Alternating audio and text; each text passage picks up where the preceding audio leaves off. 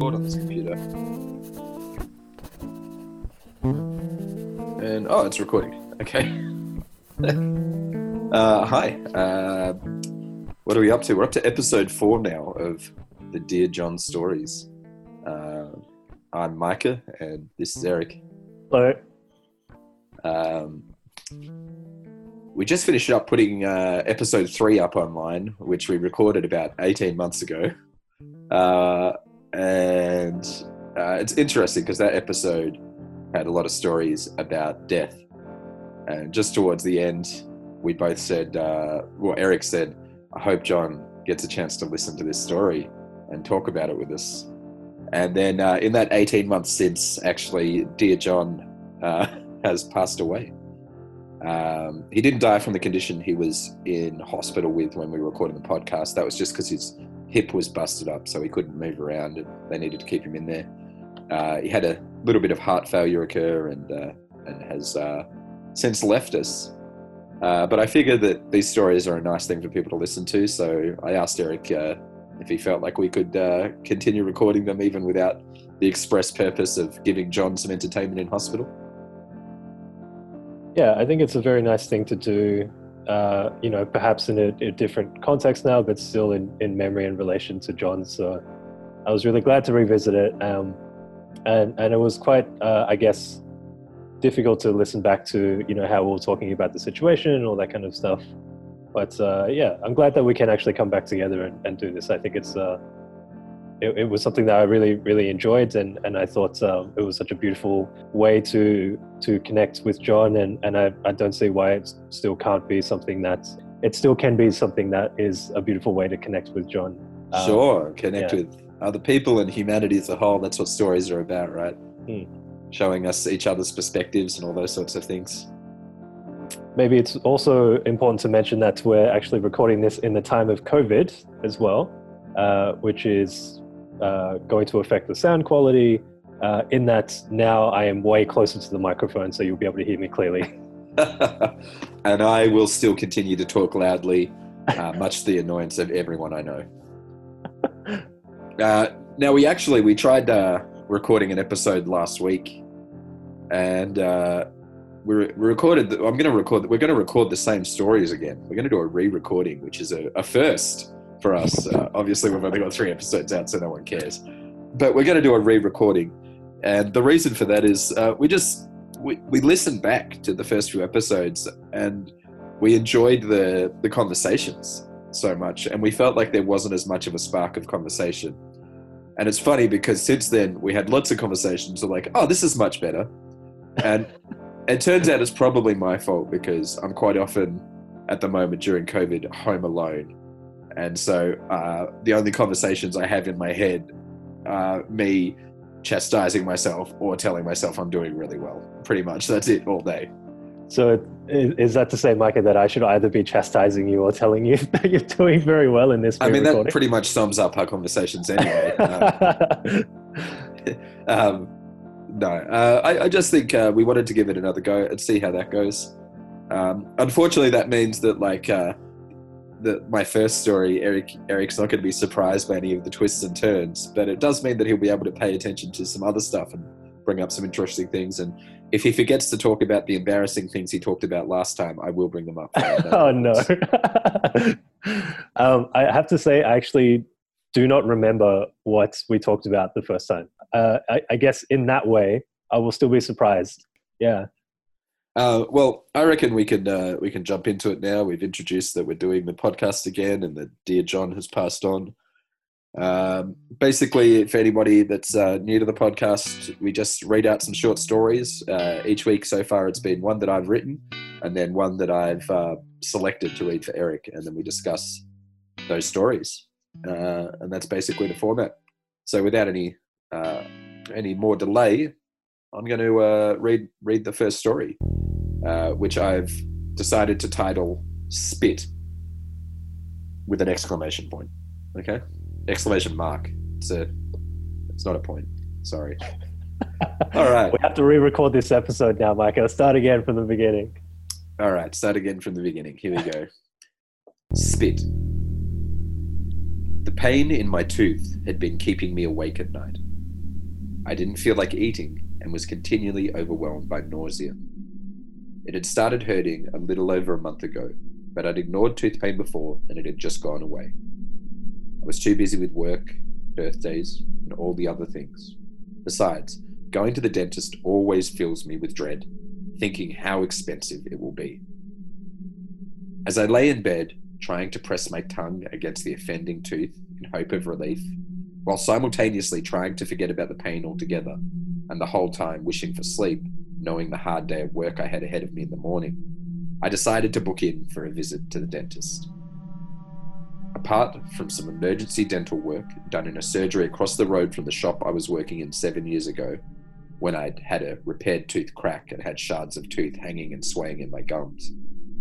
The last time I'd actually booked to see a dentist was as a teenager, and Dad had booked it in for me and paid for it. I got out of bed and splashed some cold water on my face, trying to numb the pain. The next day, I asked around with friends, and many had similar stories of avoiding dental treatment, some for money, others from fear. Finally, I had a friend recommend a small dental practice in the city that he'd been to when he'd needed a crown done. I took their number and gave them a call. The receptionist listened patiently and allayed my fears. She assured me that they had many adult clients who hadn't seen a dentist in years, that they would examine me and let me know how much any procedures would cost, and they wouldn't spring anything expensive on me all at once.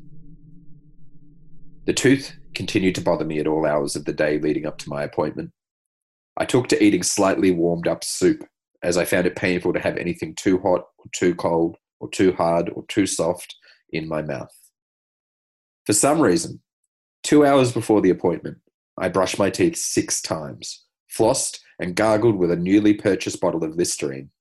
It was as though I wanted the dentist to think I was a good, diligent toothbrusher who had simply been a victim of misfortune. It was like I needed their approval, even though I hadn't met them yet. My gums bled a little, unused to the rough treatment from the floss, and I sucked the blood down as I travelled in a cab, hoping the bleeding would stop before I sat in the dentist's chair. I went up in a small lift and walked to the door with a large picture of a smiling tooth. I sucked in my breath, feeling the raw pain in my gums, and entered into a white walled, brown carpeted waiting room. The receptionist behind the desk was neat, calm, and professional, while I felt my nervousness rising. She explained to me that there had been a bit of overbooking that day, so the appointment might be a little delayed and the dentist may need to treat multiple patients at once.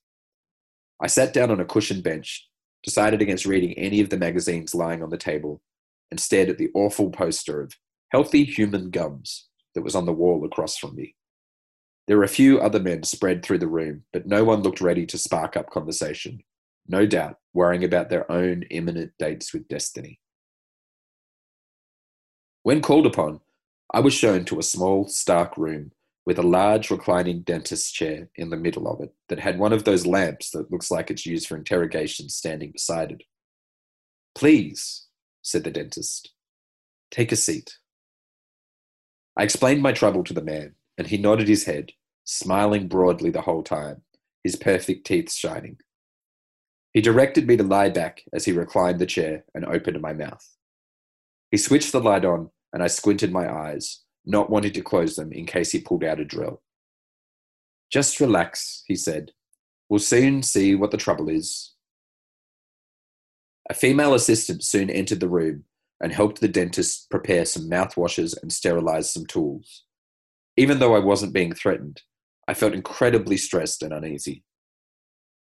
After some whining, scraping, pulling, and prodding, the dentist tutted, moved the light out of my eyes, and stood up.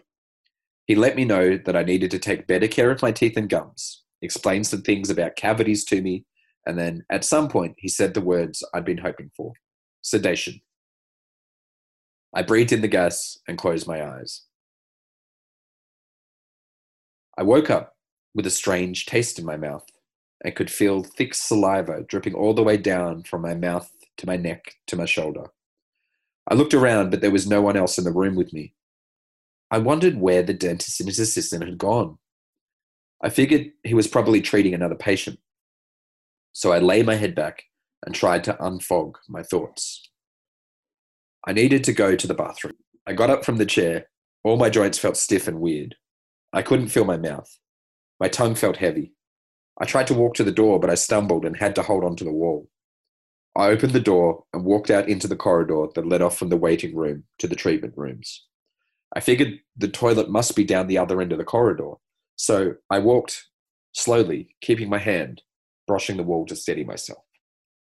I walked through a door I thought was the bathroom and realized I'd walked into another treatment room. There was no one in the room, but one of the walls had another doorway in it to the side. Maybe that was where the toilet was. I walked through the doorway and started down a cement staircase. The light in here was different, flickering. I turned a corner and stood in shock at what I saw in front of me. Candles lined the wall. The dentist and his assistant were dancing naked, except for face masks around a chair made of teeth. Strapped in that chair was a man whose mouth was being clamped comically wide. Blood was pouring over his bottom lip. Next to him, on top of a podium, also built of teeth, sat a silver tray, and on that was what must have been his severed tongue. I wanted to run, but I stood frozen to the spot. The dentist noticed me first and stopped his dancing. He looked straight at me and then turned his gaze slowly around the small room, inviting me to follow with my own eyes. On the walls, were hundreds, thousands of teeth. Shriveled up tongues and lips were dried and stuck between the teeth, which I now saw were arranged in intricate patterns, with some even spelling out words in what looked like Latin or ancient Greek. In one corner of the room was a slowly turning old red and white barber's pole on a short metal stand. In another corner, there were two severed human heads. Both of them looked like they'd had the jawbone fiercely ripped off. I wanted to scream, but I still couldn't feel my mouth properly. I didn't know if my tongue would move, even if I tried. I started to think about running when I felt something stab into my leg, and at the same time, something covered my face. I woke up, back in the reclining dentist chair. My mouth still felt numb. There we go. I told you he'd wake up just fine, said the dentist, my assistant here got worried when you started thrashing about after we gave you the nitrous. But I assured her that sort of thing can happen. Quite normal, quite normal. You'll probably want to rinse now. The assistant, fully dressed in dental scrubs, handed me a plastic cup. I looked at it suspiciously, but my mouth did feel like it needed to be emptied. I poured some of the liquid in my mouth. It tasted weird and metallic. That's it. Now swish it around and spit it out into the basin here. The dentist sounded completely calm. I swished the liquid in my mouth and leaned over and tried to spit into the basin, but dribbled half of it down my chin. That's okay. Happens a lot. People feel a little strange after the anesthetic. Just take your time, and then you can head back out to reception, the dentist said softly. I wanted to ask what had happened, how long I had been out for, if I'd really seen the man in front of me naked. I was confused and uncertain. I opened my mouth. My lips felt like dust and I slowly managed to croak. What happened? How long was I unconscious? I thought I went to find the bathroom, I said confusedly. Ah, yes, you did have a bit of an accident in that regards. It doesn't happen often. We can help you with that. I'm sure we have a pair of pants around somewhere you can borrow. You did try to get out of the chair at one point while I was holding a drill near you, too. I could picture it. I imagined the dentist pushing the drill through my tongue and telling me not to speak. You didn't drive, did you? It took a while before I felt like I could stand. My legs felt nearly as numb as my mouth. I was embarrassed when the assistant brought me a pair of jeans to change into. They were a little large for me, but would do to get home. I felt so groggy and confused. I headed out into the corridor and was about to head to the waiting room to see the receptionist when I stopped, turned, and looked down the corridor. The light in one of the other rooms seemed to flicker strangely. The dentist grabbed me by the shoulder. This way, and don't worry, if you have any problems in the next couple of days, just let us know and we'll free up some space for you, he said cheerfully. The ride home made me feel car sick, and I got the driver to pull over twice, worried that I'd vomit. I was aching and numb, a weird combination. I decided to have a glass of water, get under the covers, and watch a movie. My mind wandered as I saw a sun set over an old western town, and for some reason, I could clearly see the face of the receptionist from the dental clinic looming over me. Her mouth was full of teeth, and she started spitting them painfully into my face. I sat up, sweating and worried. I must have been allergic to the sedatives. I had been dreading the visit for weeks, but none of my anxieties about it had been this graphic. I went to the bathroom and splashed some water in my face. My mouth looked like it looked a little swollen, and my eyes looked very tired. I went back to my room and caught my foot on the jeans I borrowed from the dentist. I picked them up, roughly folded them as I hung them on the back of a chair. Something fell out of the pocket. It was an office security pass that must have been in there. It belonged to Simon Exley. I looked at the photo of Simon and froze. In the photo, Simon Exley was staring straight ahead with a look of boredom, but in my mind, his eyes were rolled back, white in pain and fear, and his mouth was clamped open, dripping with blood. I was sure I'd seen this man in the waiting room, and then again in that strange tooth covered room. If I'd seen him, why was his security pass in the pants I'd been given? It all seemed too terrible. But it couldn't have been. I must have seen him in the waiting room, and that's why his face was in my horrid imaginings. He must have dropped the security pass, and it must have accidentally been put in the jeans before he'd been given them. Probably all dentists keep a few spare clothes around in case patients ruin theirs by accident. I went back to bed and lay there hoping for sleep. After what seemed an eternity, it came. It was only a few days later that I started having a pain in my mouth again. Not in the same tooth, but one just next to it. I didn't want to go back to the dentist, even if I did need to return the jeans and the security pass. I was having trouble concentrating at work and even more trouble relaxing at home. After a couple of days, I knew it was no use. I'd have to visit a dentist. I felt that maybe I'd feel better going somewhere different to the last time. After all, I was still having nightmares and occasional daymares involving too many teeth, not enough clothes, and a slowly spinning barber's pole. I picked up the phone, and just as I was going to call a friend to get the number for their dentist off them, something changed my mind. And I decided to call the previous clinic and ask if they had any spare appointments. I was lucky they had one free that afternoon. After all, he had said they'd free up space for me. I went up in the small lift, and this time noticed that the smiling tooth on the door itself had teeth, and I wondered then if they had faces on them with smaller teeth, and if they had faces on them with smaller teeth. And I was staring straight at the door when it opened. A small man walked out with tears streaming down his face. I watched him walk up and press the button to call the lift. The waiting room was empty this time. The receptionist greeted me and asked me to take a seat and told me the dentist wouldn't be long. I could feel teeth dropping on my face and lightly scratching my skin. I placed the jeans with the ID card in the pocket on the reception desk, but felt too ashamed to say anything about them. I went and sat down and I grabbed at the magazines, but was shaking too much to read one. I stared at the healthy human gums on the poster and imagined them bleeding ink black blood. The receptionist left the room and came back a few minutes later. She told me it was time to see the dentist and led me into the corridor. this time, I was taken to a room at the end. As she opened the door, I could picture the other doorway filled with candlelight and stairs leading down. But when the door was opened, the wall I saw had no doorway and instead held a light box, the sort used for viewing x rays. I must have been staring at the wall for a long time because the dentist coughed and asked me if I was going to come in. I should have coughed then instead of coughing in between paragraphs. Would have been. right. There we go. There it is. I must have been staring at the wall for a long time because the dentist coughed and asked me if I was going to come in.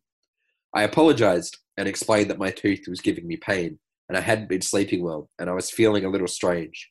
The dentist assured me that it's perfectly normal to be a bit out of it when our mouths weren't healthy and that's one of the reasons why regular dental visits are important.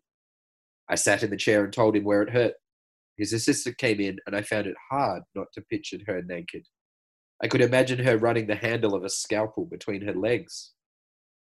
The dentist asked me to lie back and open my mouth wide.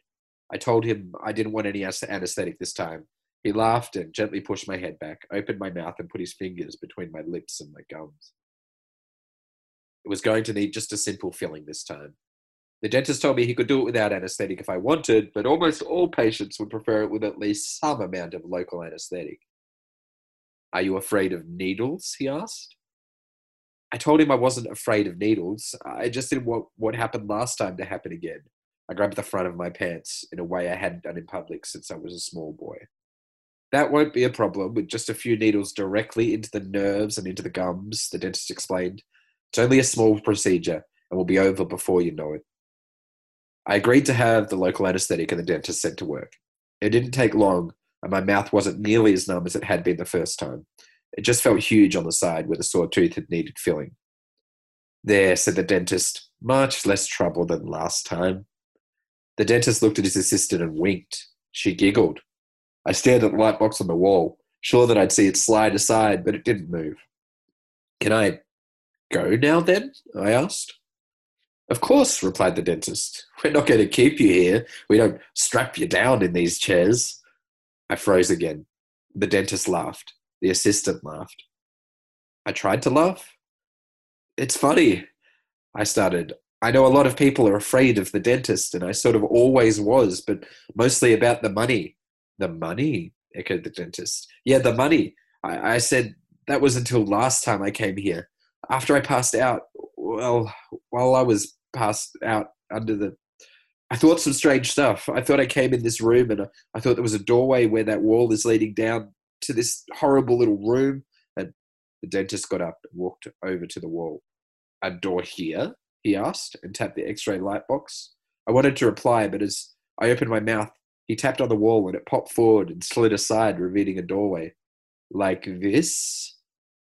I didn't know what to do. I sat up.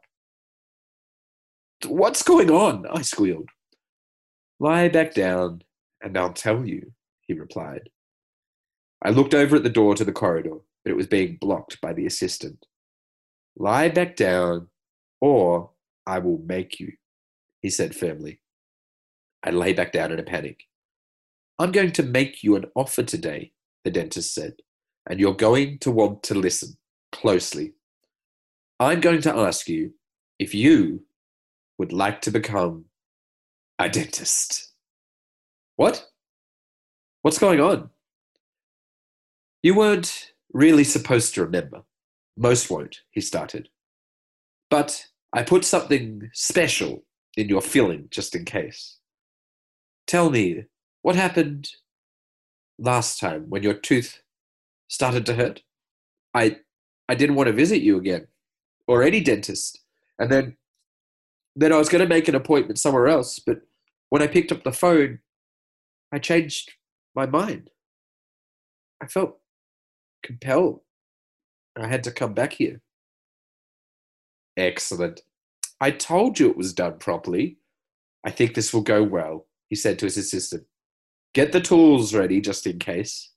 He stood and looked at me for a while, and then he began. Dentistry has been practiced for tens of thousands of years. In the early years, the dentists were the wisest, the witch doctors, the sages. They were respected. They did more than teeth, but it was an important part of their role, central for some. All they had were stones, grass, and beeswax. As society changed, so did dental practice for treatment and for punishment. The holy men knew the power of teeth. They prayed over the teeth of Buddha and of the saints. Teeth, not eyes, are the pathway to the soul, and that power can be harnessed. Monks became the dentists for much of the world, with barbers being their assistants.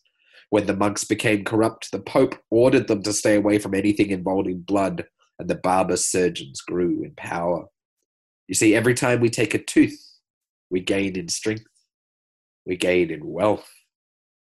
The barber surgeons became too unruly and there was a split. The strongest and wisest formed the first dental schools, and the weakest were left cutting hair, the dead waste. We are more focused than the witch doctors with their voodoo. They'll use any body parts or any waste to tie a spell to someone, but know that the most effective tying is in teeth. Why do you think dentists are all so wealthy? It is because we all know how to pray to the great grey men beyond we all know how to ask for power, how to shed blood for riches, how to hold the rich in thrall, how to turn the switch and topple men. We are the powerful men of mouths. Dentists all over the world are in union. We meet regularly to practice the rituals and trade information. We have our own politics and our own struggles for power and hierarchy. I am only a middle tier shaman in the dental world, but to you, right now, I must seem the most powerful man in the world. I was stunned. But how can I have never heard of this? If you're so powerful, why aren't dentists ruling the world? Who says we're not? He answered. But we can't be politicians. To have the power of dentistry, you have to practice dentistry. It's not a part time observance.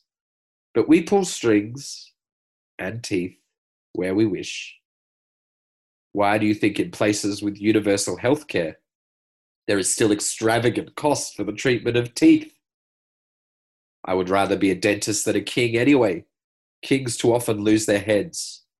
I just lose patients to more powerful dentists sometimes.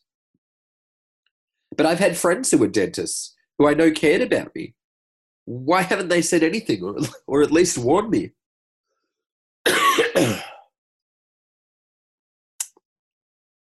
we are sworn to secrecy.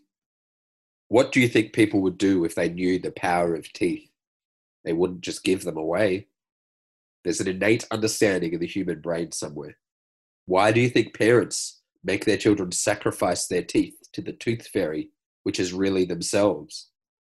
It is because it gives them power over their children, to make decisions for them.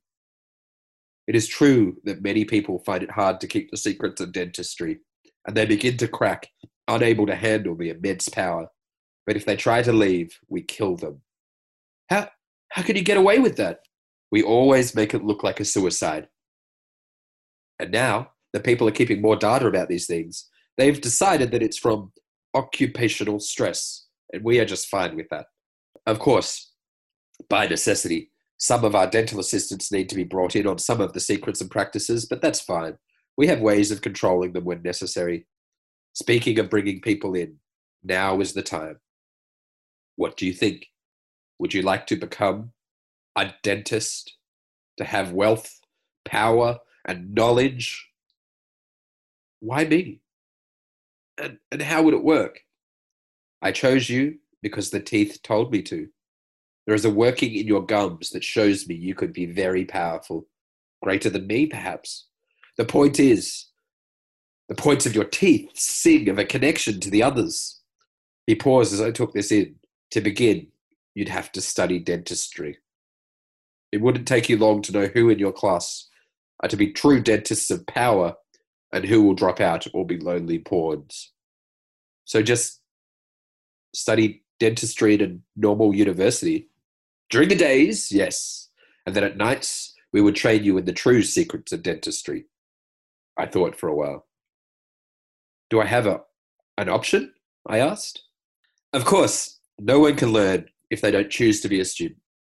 If you don't want to be a dentist, you can come down to the room below and much as I put something in your feeling last time to make you come back here, we can do something to make sure you keep your our secrets safe. There'll be no hard feelings. I looked at the assistant, who seemed somewhat distant, perhaps zombified. I looked at the dentist and saw the lust for power in his eyes. Can I look at the room again? I asked. Of course, he replied, and led the way down the stairs with the assistant following behind me, cutting off any hasty exit I might try to make. Not that I was thinking of that then. I looked around the strange room at the teeth on the walls, the lips, the gums, and even a few uvulas. I watched the barber's pole spin, the white and the red flowing round and round. The grotesque throat of teeth seemed to be designed to look like a reclining dentist chair, but at the same time, a mouth pulled open too wide, screaming in agony. The flickering candles made everything appear as if it was moving, swaying slightly. I thought about the man I'd strapped in the chair, blood flowing over his lips and his tongue sitting on a platter. I thought about power and control. I thought about keeping secrets, suicides. I thought about drills and needles, teeth. I don't think I can do it. I said. So what's next? Please, said the dentist. Take a seat.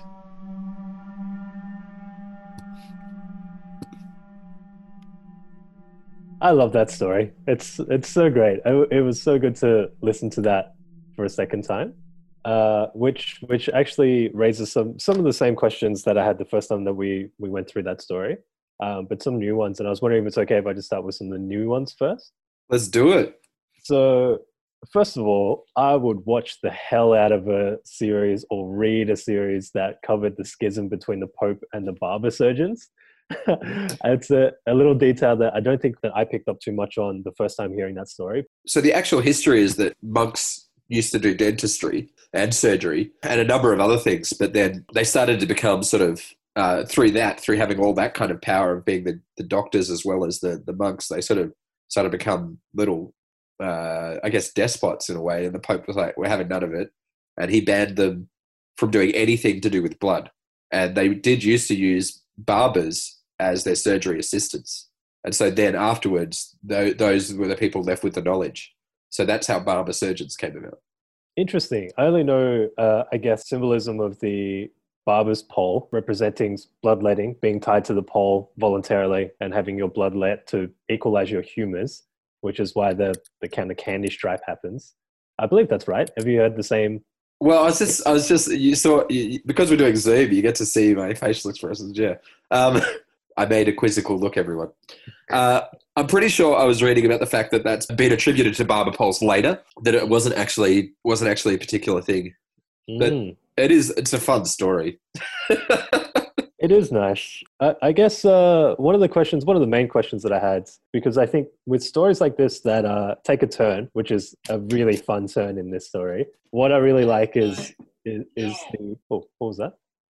I I uh, was putting my water down and I bumped a button that says no in ten different humorous ways. Oh, good. it's what happens when we record from our own homes. Yeah. Yeah, so I, I really enjoy uh, the world building actually in this story, and, and I wanted to ask you about that because as a writer, how do you develop that kind of uh, secretive world that lies just under our real world? You know, with these touchstones of haven't you ever wondered why the uh, suicide rate of dentists is so high? It's because of this, and um, how how does that happen for you as a writer? I, I you know I guess with this story, I can't remember if I'd just been to the dentist or needed to go to the dentist, and I was thinking about how much it costs and uh, I just had I'd, I'd, also been researching voodoo uh, for this young adult fiction novel idea I have that you know who knows one day. And um, and uh, the, the two ideas combined in my head and I just I really had a good laugh about just the idea that a dentist would attribute their wealth to voodoo rituals when it's just plainly that they charge a lot you know? Yeah. But but you could also correlate those and go you know but yeah we couldn't charge a lot if we didn't have these rituals or something you know and they could yeah. very much get that in their head. And then i just thought of lots of i tried to think of lots of other things that are actually very banal that could be explained in a sinister way. So that's why the universal healthcare thing and then the suicide thing it's not banal but it's it just added up once i started doing the other sinister things. And then i like the bit about that that parents unknowingly what they're doing is sacrificing teeth to themselves for control to make decisions about children you know? I love Which, that because you, you establish a law i guess uh, and then you follow it along to its natural conclusion you know which is of course the tooth fairy and, and all the things that you're describing. But i think that's what uh, i really enjoy the most of conspiracy theories because it allows or gives license to the people who subscribe to those theories to say it's so obvious. Why doesn't everyone understand this? And and I really enjoy that little part of this story. Well, that was kind of the idea. I kind of wanted to build my own conspiracy theory and have proofs for it. You know, stuff that you could go, oh, it's true. Of course, of course. yeah. Why is it like I? I didn't fully get the idea across. I don't think in the story, but the, one of the ideas I had is that dentists, um, when you are treated by a dentist, they put something special in your tooth when they treat you so that if you have pain in your teeth, you want to go to the dentist again. and I kind of got that with the feeling bit, but I also, uh, I think it just sort of, I was trying to pare the story back because I was already adding to it, you know, fluffing it out, kind of thing. I, I guess uh, you know at this point in in the conversation um, that we we got close to this point anyway. Last time that we are talking about the story, and and I told my my embarrassing experience, but I, I think it's super interesting because I had the exact opposite real life experience of that, where I went to the dentist when I was very young, uh, and it made me not want to return to the dentist. And I wonder if that's a common, you know, everyone. It, it's in kind of our uh, our culture to be making fun of the fear of going to the dentist. Everyone maybe has some kind of inherent fear of the dentist, or at least it's something that's extremely culturally acceptable to have a fear of. So I wonder why, where that comes from, and then was that the reason why you chose dentistry as your motif for horror story? Well, I, I like I said, I don't know. I think it was just a, a convergence of ideas. I don't. I, I, I, chose dentistry because the idea came to me about dentistry. It, did, mm. it wasn't like I was going. I need to write a horror. Let's choose something. It went mm-hmm. dentistry. But the idea the most horrible thing for the, for the story. Yeah, mm. but it's funny because for me, there's there's some truth in the story because the I I don't care about going to the dentist. I'm quite happy to go to the dentist. But the yeah, only thing Micah, that holds you have you have very straight teeth. So. At the top row, at the bottom row, I'm missing some. Uh, I, I, had impacted wisdom teeth, and uh, mm. I, and then my dentist told me at the time when I was a teenager, I had, or just whatever, early twenties, I can't remember. Uh, but I had my, my wisdom teeth impact, and then the dentist was like, "Oh, they should be fine. Like they're mm. they're they're they're okay where they are, kind of thing." And then over time, what's happened is because the the impact means that they've they've grown sort of sideways into the other teeth. Over time, a few years ago, those teeth started almost like drilling into the other teeth next to them, and because there was basically no space between them, it was impossible to clean properly. And so I ended up with in my bottom row of teeth, just both both of the teeth next to my wisdom teeth having a hole rotted in them from either side, uh, and having to get them removed. That's horrific. Uh, it is, but I was also just thinking as you're saying that um, body horror works so well as a as a genre because it's so relative to everyone who encounters the story. As you're saying that, I can feel the teeth in my mouth and imagine pretty vividly what you went through um, because I have wisdom teeth. I had you know a relative experience. Do you think that's what uh, what connects us to this idea of a fear of teeth related things of of um, body horror you know is that is that a universal thing? Is that why it works so well? Well yeah i mean we've all got a body you know? Mm. that's uh, i've noticed that in my stories i like describing what's happening to to the body in a way. Even uh, if in the first episode we had the flamingo story mm. and i described how that flamingo uh, gets treated. And i felt like it was you know even though i was describing a flamingo's body there you could feel it in your body as well. Mm-hmm.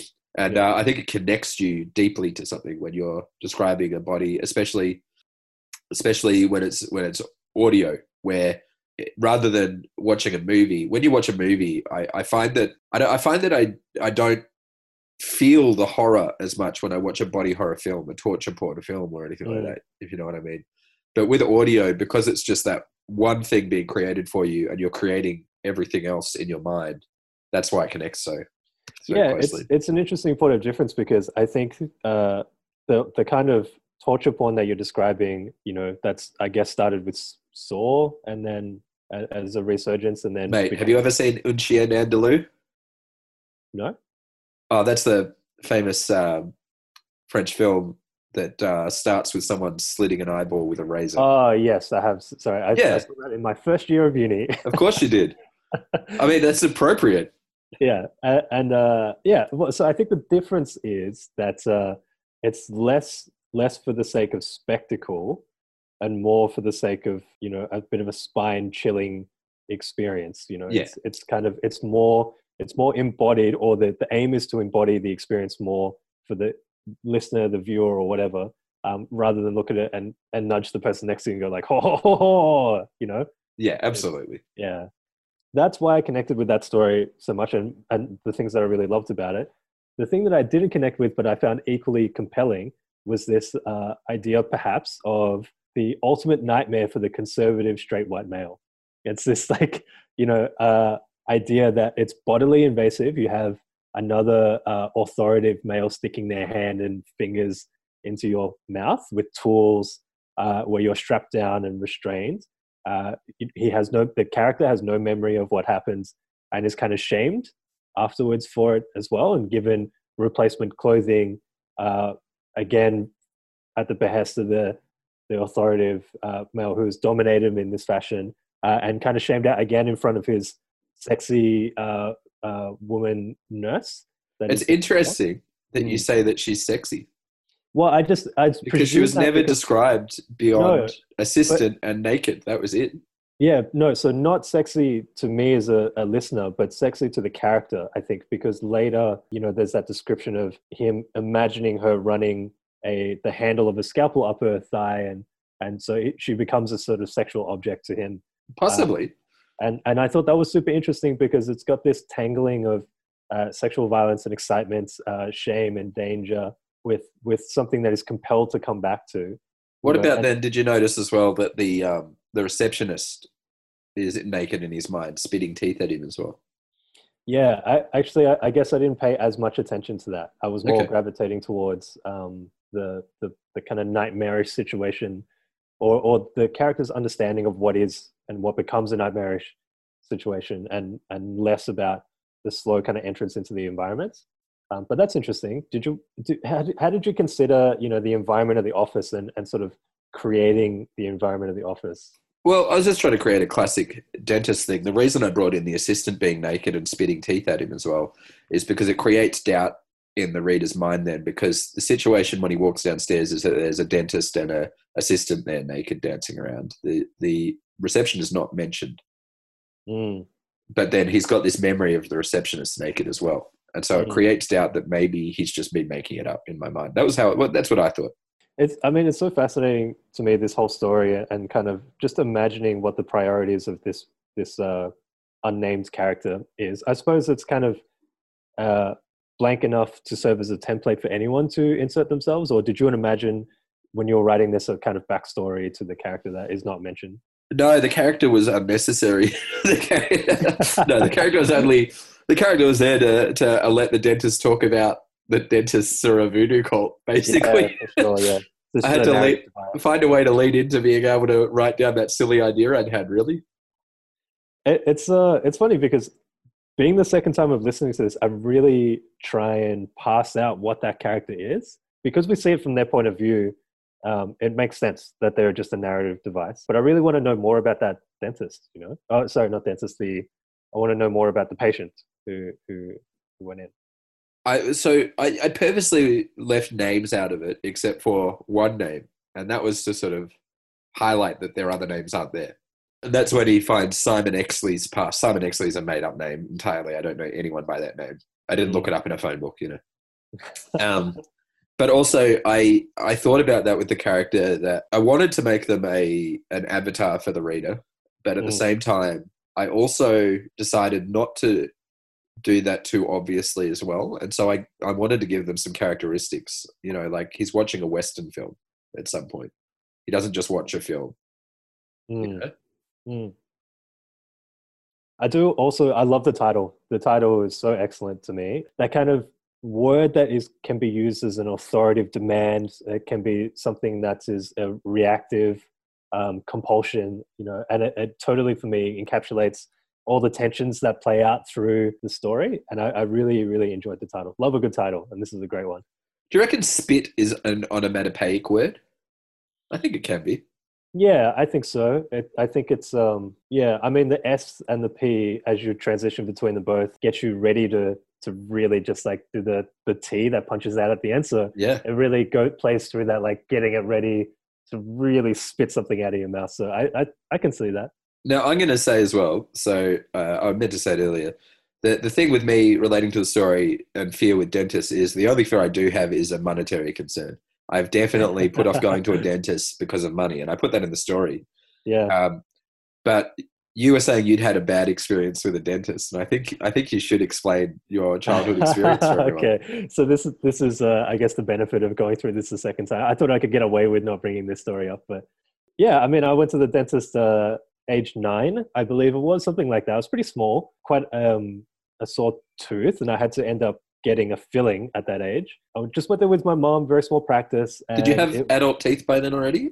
no, I didn't, but I had a lot of pain, so I couldn't Oh. wait for the tooth to come out. So they, I when I went to the the dentist, uh, they they said that I had to get a filling.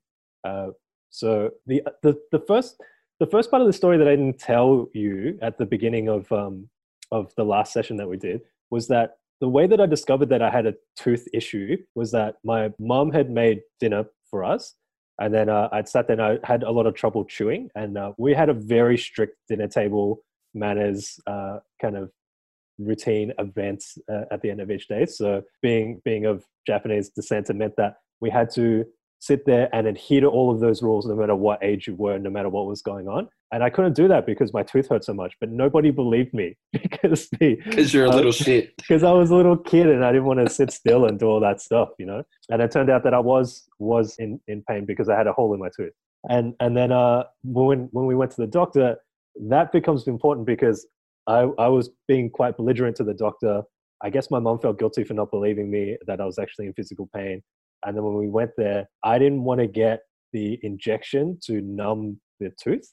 I didn't want to get that injection done because I was afraid of the needle. So I, I just wouldn't sit still and I was really uh, adamant that I didn't want to do that. And then my mom eventually sort of said, okay, fine. If you don't want to do it, then we'll, we'll proceed without it. And then as soon as you're ready to get the injection, we'll stop. And for some reason, and I, I think about this now, I can't believe that the dentist actually went ahead with that.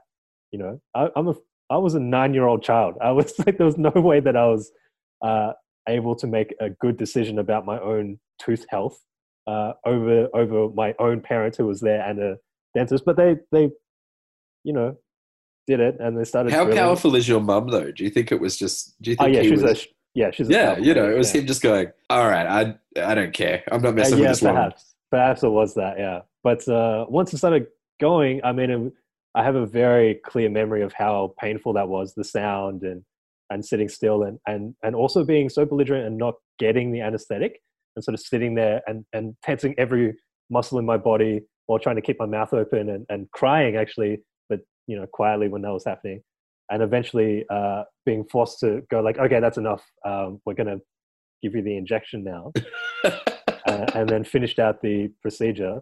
And I thought about it for quite a while afterwards. And uh, I think that's, uh, I think that the real lesson that I took away from that, you know, after all of that kind of rigmarole was that not every painful experience teaches you a lesson. I didn't learn anything from that experience at all. It just really. I still think it's that happened. hilarious that you think you learnt nothing from that. Like, I've learned that- nothing from that experience. what have you still refused injections or something? Or Yeah, sometimes. Really?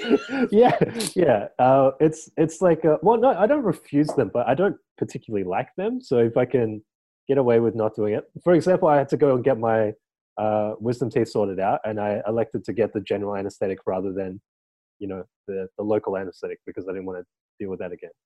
Wow. And, and maybe there was a lesson there because I, I certainly didn't say to them, "Don't worry about giving me any anesthetic at all." just give me a piece of bark to chew down on. um, Well, So, if it was willow tree bark, it would have been aspirin. So there you go. well, they didn't offer that. So um, it, it was because uh, my my thing is with the dentist, it's that I just I, I have an ability to cope with pain, and especially like somewhere like the dentist where I know I'm not in danger.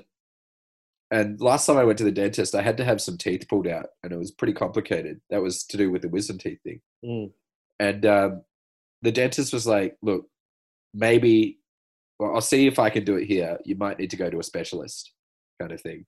Mm. And they gave me an injection in my gums and started pulling. And they were like, "Oh, let me know if it hurts." And a couple of times I like stopped and went, "Just so you know, there's a lot of pain there." They're like, "Do you want me to stop?" I'm like, "No, I'm just letting you know there's pain in case that's a problem." They're like, should we give you more injection? I'm like, well, I don't. I mean, if you think so, but I'm not really worried about it. I'm just letting you know there's pain there. And Yeah. I was Yeah, just yeah. sitting there indicating if there was pain because I knew that pain is in my head, and I needed to get the dentistry done, so I wasn't worried about it. It was pretty interesting. Hmm. I don't think I've had that um, kind of separation or, or being able to do that separation between bodily sensation and, and kind of, you know, being cognizant of it and saying, I can just bear that because it's just the thing that's happening to my body. Yeah, I mean, it's funny. I'm not like I'm not gonna act like I'm a super tough guy. Like if I hurt my, you know, like if I hurt myself, I I want to sit down and that kind of thing. yeah, But sure. it was just an interesting situation where with the dentist there was immense pain, but I was just like, yeah, it's it's just pain. Just just lie here in my head, you know. Did you ever have to uh, go to the dentist or get anything fixed after you got hit in the face? That time at work, Yeah. no, um, there was no problem with my teeth from there. Okay. Yeah. My jaw was very sore. Yeah. And you you got a dead spot now on your lip, right? From uh. That was a different time. Oh, okay. That that's a that, there's a scar on my um Yeah. on my upper lip. Right. That was a tooth actually going through my upper lip. Yeah. It's hard to keep track of the amount of times that you've been hit in the face because of working in a bar. Is it because of working in a bar though? that was a great story. I really enjoyed that one, and and I especially enjoyed listening to it again. You know, there's something um, each time. Well, the second time I still got a lot out of it. Uh, it's a really great story, and I, I hope you do more stuff about voodoo. I really enjoy um, hearing about it, and uh, we've talked about voodoo a bunch before in the past together. I thought it was really excellent. I really enjoyed that one. I will say as well, I, I don't know, it's funny. Sometimes you're not really meant to say stuff about your own work, but who cares? I really enjoyed reading it out loud again, and I was much more confident of it when I read it this time. And I must say, actually, it was partly because I, I listened back last night to episode three, Mm.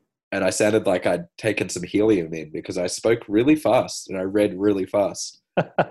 and I remembered today that I should read slower because it sounds better. It, it might also be that when we're in the studio recording it, I'm just standing so close to you, staring at you while you're reading. It was a tiny room that we recorded those three episodes in that we had to get people to let us in and out of and stuff. It was very funny. yeah, really excellent story. Um, thank you again for sharing that one. And, and it might be worth mentioning as well that often the stories that Micah is uh, reading out, they're, they're kind of first passes, they're drafts, you know. And it's Oh, really- always. I haven't read Yeah. anything that I've actually edited.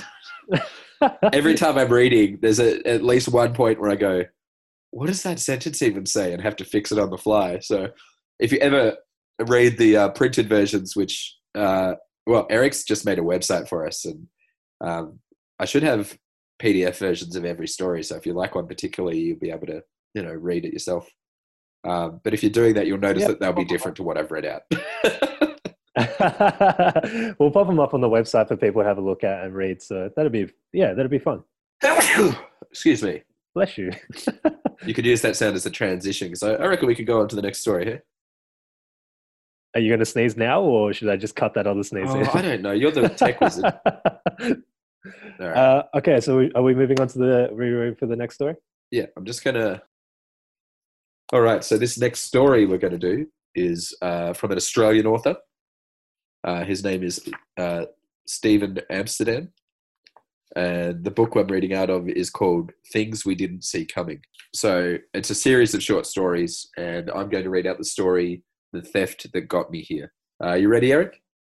Yeah, and I, I think I'd just also like to mention um, we are re-recording this, and uh, I have heard this story before, and I didn't like it the first time, which I, I found very uh, kind of I, I, at least I didn't like it, and I really want to talk about why, and then really want to give it another go. So I'm looking forward to hearing this story again. Well, it's interesting for me because also, I think you've talked about it before. I lent you a book once by an author that I'd lent you a book of that you loved, and then this book that I lent you, you hated. And the funny part of that is, it was the only book you took with you on a on a boat that you were going to be on for months. Yeah, and and uh, we talked about it in another episode, but it's it's one of those things. You know, I I really don't think that you need to like something to get a lot out of it. I talked to you, Micah, about that book, and and lots of other people for ages afterwards. I thought about it a lot. There were some okay parts in it. I just I really didn't like that book. That book was called Trout Fishing in America by Richard Brautigan. I think it's an excellent book. Otherwise, I wouldn't have lent it. To Eric. so here comes the story Eric didn't like the first time. Let's see what happens. It's called The Theft That Got Me Here. Okay. The new pills seem to be helping. Her eyes droop less. Grandpa's not optimistic, but that's not news. The email finally came that the city revoked his driver's license. Complaints, citations, near misses. They emailed my mother, not him. Kind of patronizing, I think. You'll stay with them and help out while he adjusts, meaning you won't see your delinquent friends for the summer. Do the driving for him. Help clean grandma twice a day, always life affirming. Make their meals with whatever ingredients I can scare up, as if sheer boredom isn't the quickest road to the alternate economy. How could she think there'd be enough food for three here? If she's receiving my docked until my stupid case gets through the courts, allotment coupons. Clearly, you're resourceful, she said. Grandpa scratches his knee all day with a ruler, and Grandma doesn't know where she is. Those activities don't burn a lot of fuel, so we're managing with the food. And it's not like he needs me to drive them around. Like all good old folks, he can get ripped off without leaving the house, ordering water and the basics on the net. Still, it's safer than shopping at the piers. So no one's exactly getting dressed up for a Sunday drive. It's been so dusty. I don't think Grandpa or I even went out to the street yesterday. This has kept me on the good path so far. I'll say that. The neighbours are worse off than we are, though I've noticed a few lawbreakers keeping tiny squares of lawn. This place has nothing left to sell except Grandpa's compulsively wrapped wildlife magazines, and even a thug such as I wouldn't do that. They're full of those crazy nature greens you only see on screen. They look more real in print for some reason, even though the paper's all parched. We'd be eating peaches if this stupid barricade weren't on. It's still early, so I may as well do my push ups. Break. You're supposed to take two minutes between sets to let the muscles adjust and relax. I drank all my water already, and the tank's in their bedroom. I'm thirsty, and they're half deaf, so no one minds if I go in there. If they weren't breathing so loud, I'd swear they were dead. She got her back. To, she's got her back to him. His hand's on her shoulder. Does he fall asleep like that, or does his hand just find its way there every night? Does she wake with a start, this strange man touching her? If they hadn't had more than 50 good years, my heart would break for him. While I'm here, Grandpa's got these ferocious pain managers I wanted to try, you know, for all my pain. I take two and tiptoe out. I get back to the guest room and try to do the rest of my push ups before the pills enter the bloodstream. I'm doing my last set and everything slows down. No wonder he shuffles. So I'm lying there decimated, slowed down to a piss puddle of my former self when Grandma opens the door and she's fine. She's standing on her own, not holding the walls, nothing. She's been off the map for six years, and now she's looking at me like a professor, not speedy and scared like she was on the last treatment, but simply there, her old self. And this isn't me on drugs, it's her on drugs. She's got that omnipotence back. She's got, she, she can see I've been into their stash, but she doesn't care. It almost looks like she's having a brief perm over the muscles in my back, and she bends down to give them a feel. She's in that orange tracksuit of hers, the one she wore every day when, when she could pick out her clothes, and says, Get off the floor. I'm worried about Grandpa. This thing with the license. We've got to cheer him up. Grandpa says she woke up like this and he's not asking questions. So Rip Van Winkle made us breakfast. She seemed put out at first that there's so little food in the kitchen, but she just made do, cleaning up our crusty mess as she went. Grandpa sat at the table and beamed because she was in charge again. She wanted to make pancakes, so he sent me out with $10, and after just half an hour of wandering around, with a steady dose of that melty feeling in my muscles, I was able to locate some milk and an egg from one of the Chinese sellers. She made the recipe from memory.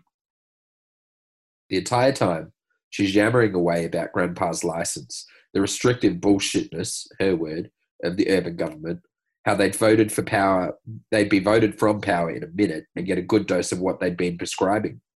When she flipped the last pancake and sat down with us, not believing she'd been caught without maple syrup, he held her free hand while she ate. I had forgotten they could be like this, and it made me feel like I'm 10 again. So I get emotional about her reappearance. Grandma sees it in my eyes, and Grandpa's basically been wiping his tears away all morning. So she gives me a quick frown and shake of the head. It'll only encourage him. I formally retract my earlier comment that my heart doesn't break for him, how for how he's been alone. But now she's back. It's almost noon, and all the pancakes and excitement left Grandpa snoring on the couch. I'm next to his feet, looking at pictures of jungles and glaciers. Grandma's slamming around, looking at all of her stuff, wondering why her clothes are stained and why the house doesn't smell clean. Then she comes out to harass me for sitting in the dark. This is ridiculous. It's springtime. Here's what we're going to do we'll take Grandpa to the country. excuse me. That was me, not the character saying, excuse me. It wasn't coincidental. We'll take grandma, Grandpa to the country, pep him up. We can't. Does the young master have appointments today? There's a barricade on.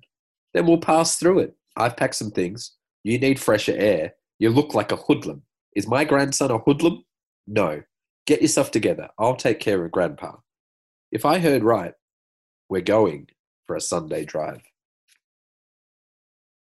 The street is looking miserable, but once we leave the city, we'll see some signs of life. There should be lilacs by now. Maybe we can give Grandpa a little refresher at the wheel. Would you let me do that for you, darling? Grandpa's been quiet all morning, just enjoying the show, but he finally tells her she can't drive out of the city. They have these checkpoints. You don't know about these. I do. I've had nothing to do for the last six years, but listen, of course I know. You understood what I've been saying? Everything, my sweet. My love, she adores him, then turns and looks right into me. I'll take this occasion to say that being talked about in the third person while being in the room is not pleasant. Suddenly, I'm thinking about all the times I dipped into her pills when I thought she was lost in the woods. Can you not do it again? I won't, I promise, but the checkpoints are serious. My bean. Grandpa and I lived out there. We're from there, she glares through me. It's not your criminal record that's going to hold us back, is it? Grandpa takes her hand. None of us have the right ID. She's put his hand back on his lap. Let us see if we can't enjoy ourselves, all right? I want to give it one shot. What are they going to do? Put us in jail? We say nothing as she shifts up like she's preparing for warp speed. Hey, how do you like my driving? After an hour spent dwarfed in a lineup of trucks and big cars, we get to the checkpoint. Good afternoon. Good afternoon. Where are you going today? We're going to visit our old property, 16 acres in Keaton. Do you know Keaton? I've been unwell and this is my first day better. I need to see some spring. ID? Here's all the paperwork from the land, see? And here are our identity cards. Angel, pass yours up. These are urban cards. You're not allowed outside. Her face became this wince. She wasn't surprised or put off by the rules he was trying to enforce. She was just disappointed with him. If Grandpa and I had any lingering doubts about her recovered ability to work over a public official, young man, Mr. What does that say? Simkowitz. Do I have it right? Gorgeous. My mother's father was from Krakow. Here's the situation, and I'd like you to forget everything else that's happened and stay with me for a moment. My husband and I lived in Keaton for 37 years. How old are you? The truck behind us honked just then, but she didn't even flinch. To get everything else, just answer me. 25. Thank you. We bought the place when we were doing well, when the country, by which I mean the entire nation, was doing well. We had our children and we're blessed enough to be able to afford that land. Here, this is how it looked when we bought it. And this is how it looked 10 years later to show you all the work we did on it. Do you see that little rise before the trees start? We're able to see the hills all the neighbors across the valley, that little pond, the sky above the rolling hills. Three family weddings happened on that hill, and four civil union ceremonies, which I suppose tells you exactly what sort of people we are and why we ended up with urban cards. But these were all and equally beautiful events, and they are still harmonious partnerships, or that's what they tell an old lady. Where do you live? Urban. You seem like a sweet man, my grandson's 17 and hasn't seen much outside of the city parks lately, and I'm sure you know they're mainly dust. She drifts off here for a second. I wish we were leaving you all with a better story. Miss, thank you, but I can't do anything about the. I started forgetting things, forgetting my entire life. Imagine what that's like. They took me to the university hospital, a magnificent institution. They put me on an experimental medicine, some synthetic proteins that seem to have worked and I'm sorry, there's a line of vehicles behind you, and my job is to. I'm coming to my point. I was admitted to the hospital because I'd been a teacher. My husband can't go there because he worked for a company that robbed its employees. But I worked for the state, back when the state took care of its own. Like you. I had grand and noble responsibilities to all, but I still had to deal with pesky individuals.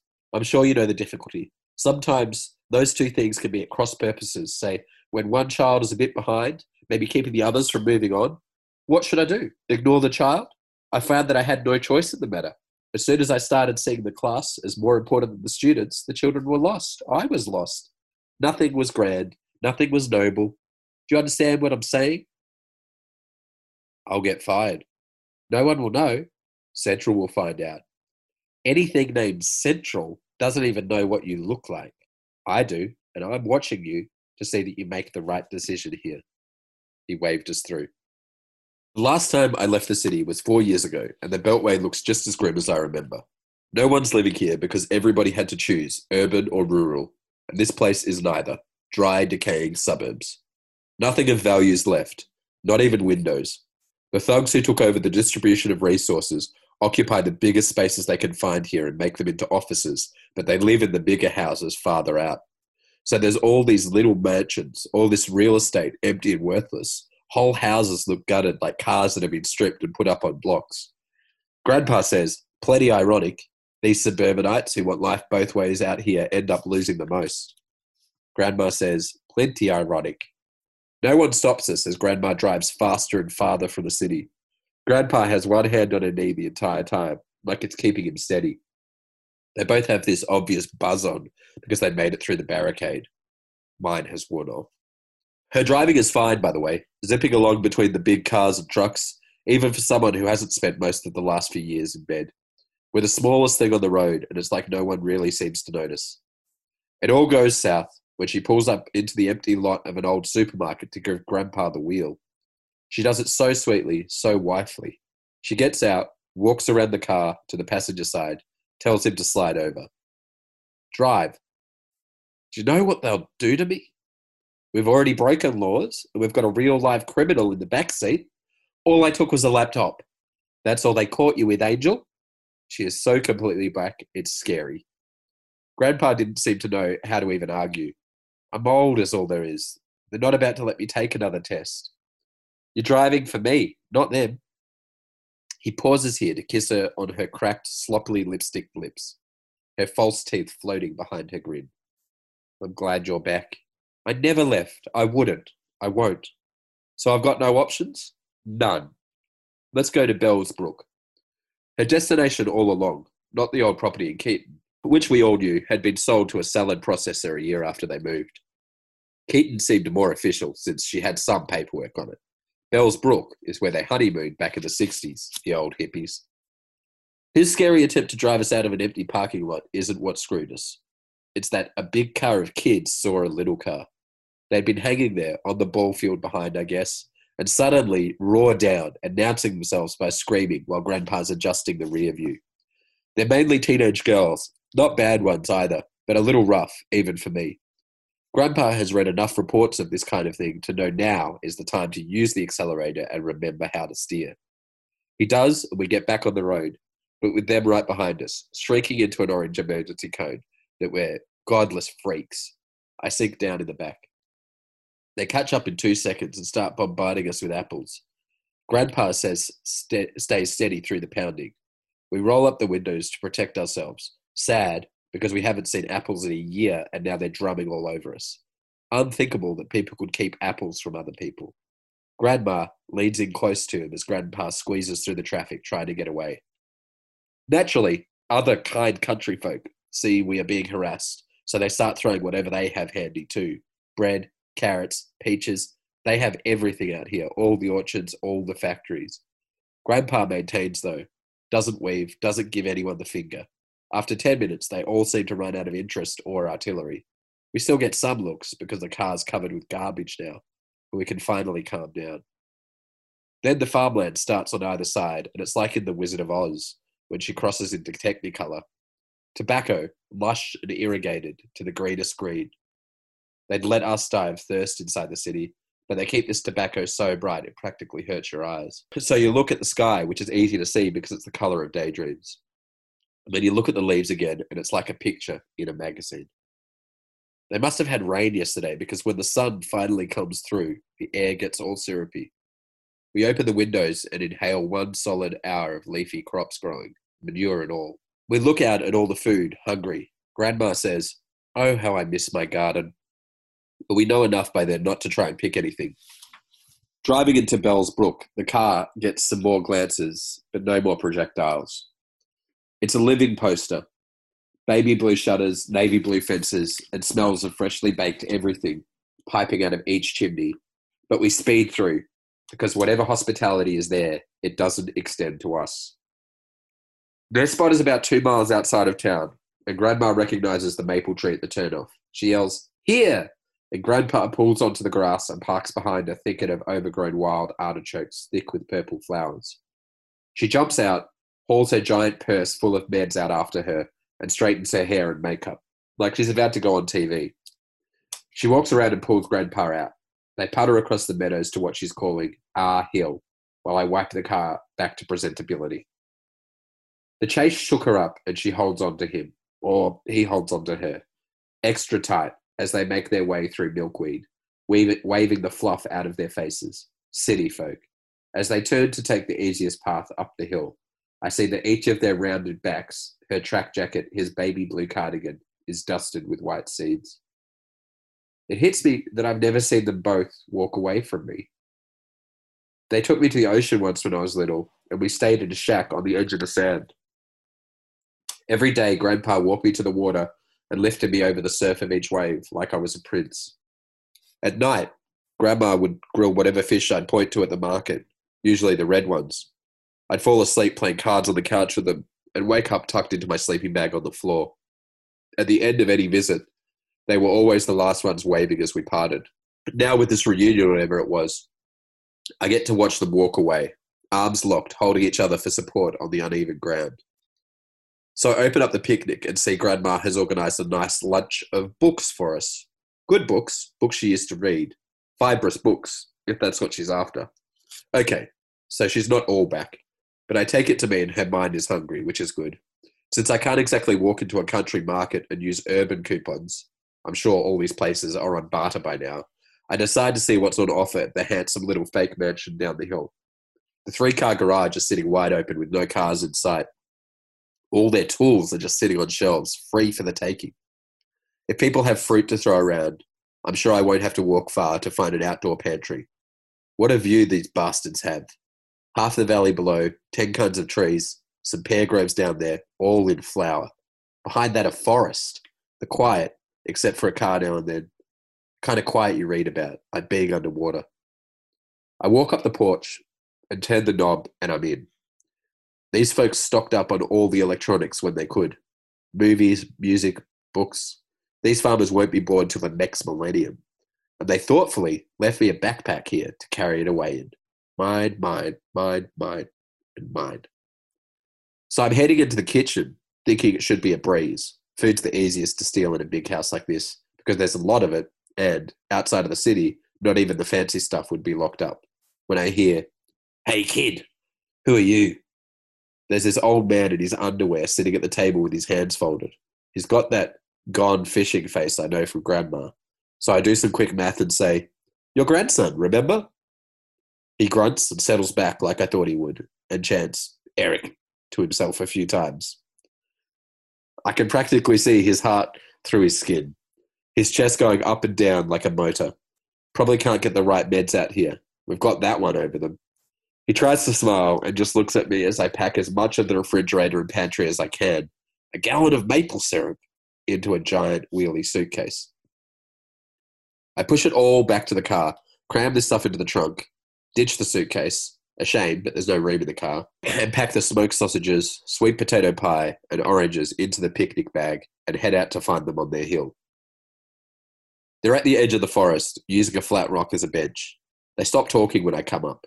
I unpack the lunch, concocting some nervous story of how I bought it in town, but they happily attack the food without Grandma even asking for her books. Real sunlight on their pale, wrinkled faces, white hair blowing, They look like very happy ghosts, but I can tell they're holding something back. Even though they're eating it, they know it's stolen. I'm the disappointment they're stuck with. We're situated on the exact right corner of the hill, so we don't see anyone nearby and no one can see us. We're looking down on an aerial plain of corn and wheat in endless alternation. Fuel, bread, fuel, bread, fuel, bread. And in the distance, a reservoir, enough water. More quiet. I'm thinking that we're all thinking about the first barricade when the distribution stopped and suddenly what was in the kitchen was all we had. Then I find out what they'd been thinking about. Grandpa looks at me and says, We need you to steal a big car. He says, If we do, we can stay overnight, maybe at a nice inn without worry. He says they've got some money we can spend to enjoy life a little. He says he and Grandma will help me do it. At first, I'm flattered. He thinks this pitiful forger, this third rate burglar, could even land a big car.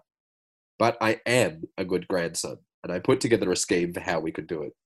I don't know how to jump cars, but the open house I just attended makes me think we can find some more unintentional generosity. As soon as I agree, they dig into the rest of the picnic. Grandma gives the rock a polite wipe with a handkerchief, and suddenly they're standing and ready to rob. We'll also have to pick up some water, she tells me, like she's starting a shopping list. So we spend the afternoon on their first crime spree. We do the water first, which turns out to be easy. As soon as we figure out that the old cabins and farms, the ones staked out by refugees who never got proper plumbing, all keep tanks. More importantly, they also keep these 40 litre water containers. Grandma's the first one to spot them on old, some old trailer, but there are kids on it, already giving us dead eye. Grandma's insistence on heisting a couple of these 40s tells me she's thinking about more than just an overnight, or maybe she's just being grandma. We drive through the next town slowly, asking for trouble, sure, but we're on a mission to find a clear, short path from somebody's yard to a spot where she can keep the car running. We find one, some hippie's house, and don't see anyone around. Grandpa stands watch while I pull it through the mud and hoist it in. The poor car drags a little from the new weight, but we get back on a four lane to leave the scene of the crime. And again, we're taking in acre after acre of green. They've never felt the thrill of larceny before, and I'm glad I could turn them onto it. The two of them in the front, their faces alert, mouths open, the way cats get all still and excited when you put them outdoors the first time and they taste the wind. They're ready for more. The big car. This was trickier because we got caught midway. For their sake, I wish I were a more aggressive thief, but I'm only an opportunistic one. So my whole strategy is to hang out in the parking lot at the barter market, waiting for some dumb soul to leave the keys in the ignition. We put our car in oversized parking between two trucks that I figured belonged to vendors who won't be back anytime soon. Grandma, a little spiteful, wants to check out the tacky items these hicks are stuck trading back and forth to each other. Grandpa and I keep her to the task at hand. We become lot lizards, watching people come and go, acting like we're on our way to doing the same, casually popping up on our toes to check into every other driver's window for a glimmer of keys. After half an hour, they find their way into a red Zeus, one of these family trucks, three meters high, all leather, with fridge and beds, movie, jukebox, etc. Grandpa sees the keys and scrambles in. Grandma tosses her purse inside, jumps to the driver's side, turns it on, and shouts across the lot to me, and it's got a full tank. She waves, all excited, like she's stealing a car. Gets it started, speeds over a median, and suddenly they're out of the lot and on the road. I run to our car so I can catch up with them at the next rest stop with the water and the other booty. When I get back to it, though, a trucker is shooting through the windshield. I keep a distant watch, casually strolling by, hoping he'll lose interest. He doesn't, and I keep hanging around. An audience grows, especially once he gets inside and starts looking at our stuff the electronics, the water. In our car, it looks stolen. Someone turns the 40 on its side, finds a phone number, and tries to call its proper owner. I change the plot. I'm starting to look for another set of keys and another ignition when I see Grandma's and Grandpa's little heads of the Zeus pull back into the lot and head over to our car to find me. I run across the lot, waving my arms to keep them from approaching. But by the time I get there, Grandpa's climbed down, looking at the people ransacking his car and shaking his head in disgust. Some man in his car thing clicks, and suddenly he's calling them every name he knows.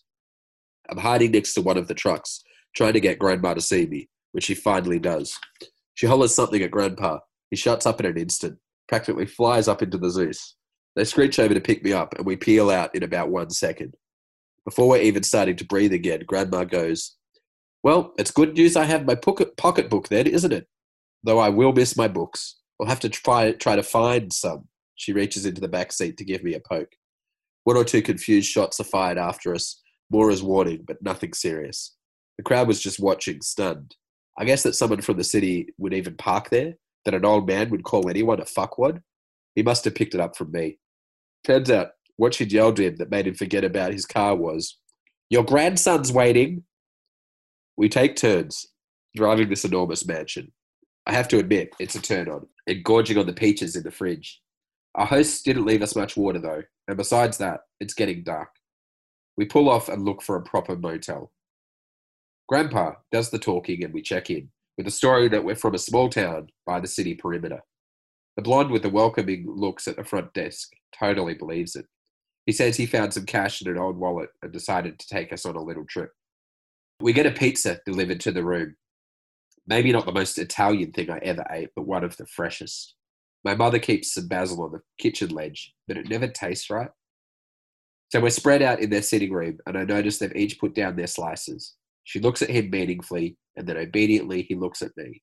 Grandpa says, We'd like to part ways tomorrow. I'm like, Huh? Grandma's better? There's nothing for us in the city? We'll manage out here. We'll find you another car so you can get back.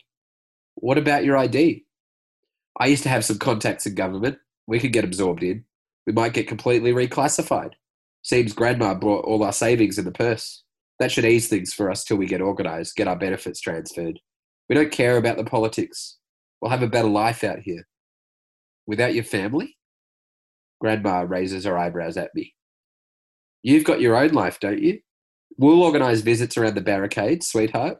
You've got to finish college. You are going back to school, aren't you? How are you going to explain the stolen car? Who's going to ask to see my certificate of title? They have no central here. We'll head west and I'll be fine. They may even let me keep my license. Maybe they'll give me one of those trucks to drive. But you're not Christians. Grandpa and I got by out here for quite a while just by being polite. I can talk the talk if I need to. Look, Jesus, Jesus, Jesus. Then Grandpa breaks out his smile that's been under wraps for years and kisses her for the 50th time since she woke up. Your mother will understand, and so will you. It's not negotiable. I give up. I ask Grandpa for two of his pain pills. He goes through Grandma's bags and gives me them without a fuss. I say goodnight. Steal one car, and suddenly you're a professional. I don't see why rural would settle them, cute as they are. They're not exactly at peak productivity. They might do all right as petty thieves till Grandpa runs over someone. And my mother totally won't understand. This is going to be my fault. Now it's morning, almost checkout time. The door's still closed. I'm going to go hit on the blonde and see if all the girls out here are really virgins as advertised or what. This chicklet turns out to be extra righteous about the pioneering spirit and not going to school so she can learn about life from living it and go to church. And the come fuck me looks turn out to be some component of rural programming. I'm looking at her and thinking, somewhere there are girls who aren't this weak, maybe outside of the towns. Specifically, I'm imagining farm girls that look like her experimenting with their brothers who look like me, where Grandpa comes down looking like he woke up without a lung. He brings me back to their room, stands me in the doorway because he can't look. She's in the bed, staring around, blank as she was the day before yesterday. And I can smell pee. He says, She woke up like this. I've talked to her all morning, but I can't bring her back. He hides his face from me by pushing his head against the wall. I help him clean her up. He's sure she's had her meds, but we find them in her pocketbook amid all the other pills and force down an extra dose just in case. He's slowed down already, massaging his knee, and I can see he needs a nap. I tell him, tomorrow might be better. But he shakes his head. I make him take a shower while I sit with Grandma. Then I'll take one. So we'll be about as clean as can be expected, considering we're in yesterday's clothes. I'm holding a thin, unconscious hand. Grandma, we're going to take you home. Driving back, I'm up front by myself because he wants to sit in back with her. Those chairs recline practically to beds. How to explain this car when we get to the checkpoint? We could just abandon it, walk in. If Grandma's even up to the effort, and catch the bus the barricade workers use. We could try and get through, then see if we could get fuel allotments and sell them for something they need, like nursing. I savour the trip, take every scenic road like it's our last. It's certainly theirs. We pass around mountains, almost at the cloud line. Terrifying and tempting, driving along the cliff like this. They don't even look out the window. She's just lolling her head around, confused, jumping every now and then like it's one long dream of falling. He's stroking her arm, whispering to her, Is it worse that he had yesterday with her? That he was reminded? Or was it a gift? Gift is the wrong word, since it was taken away. But isn't it all taken away? A glimpse? Maybe that's what life turns out to be. Curtains open, curtains close. Ta da! I try again. Maybe tomorrow will be better. And Grandpa smiles at me in the rear view. He pulls his chair to sitting and leans forward to tell me I drive well. That Grandma's proud of me, that they love me. He gives me a pat, then sits back, pushes the chair down again, puts his hand over hers with a loving smack, like she can feel it. It's like I'm driving them to prison. I don't see what he's done until we're at the rest stop before the Beltway. My throat's gotten tight in a panic that I'll never breathe clean air again, so I slow to open their door and ask if he wants to use the facilities or wait till we get home. Their eyes are closed and their breathing is rough. They were holding hands between the seats, but now their arms just hang down. Her purse is open on his lap, and so are three empty bottles of pills pain managers, blood thinner, and heart medicine. A restful cocktail. She chokes a little, then stops completely. I'm just watching and watching and thinking about who I could even call for help, about what little I remember of CPR, about crying, about how I'd even begin to tell anyone, but I'm just watching. Another red Zeus drives up and parks next to us, a family inside. The fat father gives me the hey cousin wave you give someone who bought the same car you did. I look back at Grandpa as he stops too, as his other hand drops from his lap and lets go of a thick, rubber banded wad of hundreds. My inheritance. I wave back at the fat father as he's handing out sandwiches to his kids in the back seat. They're not even going to get out to eat. I climb in next to Grandma and Grandpa and close the door. I try to move him, try to have his hand reach across to her wrist, but they're both too limp. I pocket the money. Okay, now, deep breath. I come up front, turn on the car, give the family another smile and wave as I pull out, cross the highway, turn us around. Here's what I'll do. First, find a decent place to bury them, which shouldn't be hard out here with all this endless land. Maybe bring them back to their hill, and then head west, like they wanted. Then, I'll keep going as far as the money takes me.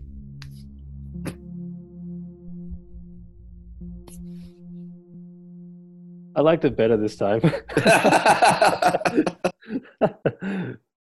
maybe I was having a bad day. I don't know, but or maybe it's just that uh, I, I listened more closely because I was aware that I didn't like it the first time. I'll tell you as well. There was absolutely a difference in the way I read it this time too, Mm. because I uh, remember the story better, and I knew what I wanted to get across. I wanted you to like it this time. Well, it worked. I did like it more. um, yeah, I, I think though that the the thing that stuck with me that made me dislike it the first time still had that impact the second time, and it's really just that everyone is so hateful of each other. Mostly the grandson, since the story is told through that character's lens, but He's a teen boy. Uh, yeah, is he a teen? It seems like he's he's kind of in his early twenties or something. Is He hasn't finished school yet, mate. Mm, okay. Yeah, He's a delinquent. I, I think uh, there are a few things that really stood out to me. Um, thinking about why I didn't like it the first time, and the different impression that I got the second time. And it's this feeling, you know, this this kind of compulsion that I had to look for a, a consistent behavior um, you know, and that's just to make a, a characterization or a judgment um, of the narrative and of the characters, especially since it's mostly spoken uh, or, most, or it's all from the perspective of the grandson. Not a likable character, but still compelling, I guess, and and uh, I don't like the kind of. It seems like some of the writing is a bit lazy when it comes to the characterization of the the kind of tribes that are operating in this in this world that they've built. Well, I think that that laziness is actually inherent in the in the narrator's understanding. I don't think he can. I don't think the writing Mm. could be more insightful because he's Mm. not more insightful. That's really interesting, actually. So it's a it's a, a limitation of that that is of the character that enhances the story. Yeah, I mean, there's there's so much. I, I like these stories that in this book. They're all um, dystopian stories where something something terrible has happened and people are surviving. Are they all And- set in the same dystopian No, place? No. they they aren't. But it's funny because uh, the book itself, I actually didn't like when I read it. Mm, Um, I didn't talk about this with you last time, but it was one that stuck with me and that I thought about heaps. mm, And then I've talked with other people that read a lot uh, of stuff and have read this. Particularly one of my favorite old regulars from the bar we used to work at together. mm. Uh, this this guy that used to come in while his son was getting a music lesson, and he'd sit in the back and drink whatever the new beer we had was and read a book. And uh, he was an English teacher, and I'd always chat with him. Uh, and he was kind of like, I look forward to seeing him at work each week. And I That's nice. remember telling him about this book, and he's like, I, I was saying, oh, I read this because he'd uh, I'd ask what he was reading, and he'd always show me, and then he'd go, "What have you read?" And I go, "Oh, I forgot the title of it. I read this one." And he was like, "Yeah, oh, that sounds like things we didn't see coming." And I'm like, "It was." And, uh, and then we chatted about this book, and I think I think I remember that conversation sort of making me go, oh, "I should think again whether I like this book or not." And uh, to get to the point, in this story, there's so much information given without being explicitly stated. So obviously, what's happened is that the the land of Australia there has been divided up, and cities are now the places for godless heathens, Yeah, and the country is for Christians. yeah, And and then it, it very loosely uh, shows the the things available and not available to each other. So all the electronics are in the city, except Yeah. the ones that are previously bought. All the technology, and then all of the food and everything like that is out of the country. And so this kid's been brought up in a in a world where in a society where he's of course going to look at those people as being selfish and keeping it to themselves without thinking of the side of we're keeping this other stuff to ourselves and it's a war you know yeah, yeah. I, I did uh, appreciate that a lot more this this time listening to the story. Um, I guess I picked up on those little cues there, but I guess I was thinking of the genre a little bit more um, of post-apocalyptic or dystopian, which I, I find really compelling. I, I do like that genre, and and I think uh, it's really nice to engage with a narrative in that genre that is Australian. Uh, which, which for me is quite rare to come across. And I was trying to think as we we're listening to that story, what ones have I have I engaged with before in the past that I liked? And one particularly, I guess, which is um, uh, mad max Mad Max. Yeah, uh, I actually didn't write Mad Max down. The first one that I wrote down was Tomorrow When the War Began. oh fantastic yeah. Yeah, everyone studies that in school do they still study it i don't know I don't know. I mean, for anyone who hasn't heard of that, it's a kind of young adult teen fiction where Indonesia invades Australia, basically without being named, and uh, and a bunch of no no it, it was named i'm pretty sure wasn't it no, they're they're just like miscellaneous Asians. oh really Yeah, Asians. uh, which I remember reading. I, I remember that really clearly being Asian myself and, and reading that as a teenager, going like, "What the fuck?" You know. so, so, yeah, they're not named. I I mean, somebody maybe will correct me on that, but uh, I, I I remember that and and sort of getting pretty into it and thinking this is not like any of the other cultural things of this genre that I've consumed before. And I just wonder what it is about Australian settings in that genre that I like. I mean, is this something that you've thought about as well? Well it's because it's the setting you understand as well you know it's your setting It's not just that. There's something else about it. Maybe there's something unique. I think what it is is that they're always a little bit folksy. You know, they're always a little bit kind of maybe it's in the immediacy, but it's it's like uh, it lacks that kind of polish or shine. So when I've seen American dystopian kind of fiction or whatever, or or listen to it or whatever, it, it kind of has this like um, finish to it that is so different to the Australian versions. Something that attracted me to this story the second time around. Well, I watched I watched a fun movie recently, actually, an Australian one called uh, "Smoke 'Em If You Got 'Em," and it's a it was a very low budget film made in the eighties. I think it was the eighties. Yeah, and it was about a nuclear uh, nuclear warfare occurring in Australia, and then um, it's set at a house party after a bomb's gone off, and everyone's just waiting for radiation poisoning to kill them, and so they're Mm. having a big house party, Mm. and uh, it was great fun. That reminds me of uh, um, these final hours. Great, great Australian film. Pretty low budget film. Came out um, maybe mm, 2018, 2017, something like that. Haven't seen it. Uh, really excellent. They did an American remake, which of course was not. Always goes well.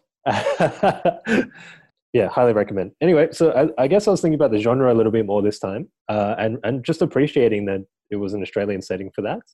I really enjoyed actually this time when I was reading it. I realized that I'd been relating to it recently in in light of the um, of the uh, coronavirus COVID nineteen uh, pandemic going on, and just the, you know the way that people panicked buying groceries and everything, and thinking about shortages of food, and like that that you would be obviously well off being on a rural property that could grow its own food and all that kind of thing, and the amount of the fact that real estate currently. Um, is current uh, the- rich people are currently buying farm properties again. Uh, Yeah. you know, but only hobby farm properties. Yeah, That's where the big that's where the big upswing's been, and I'm like, yeah, but they're not going to actually run them. Like when I read that, and then my other favorite thing was that I, I had a conversation rec- recently.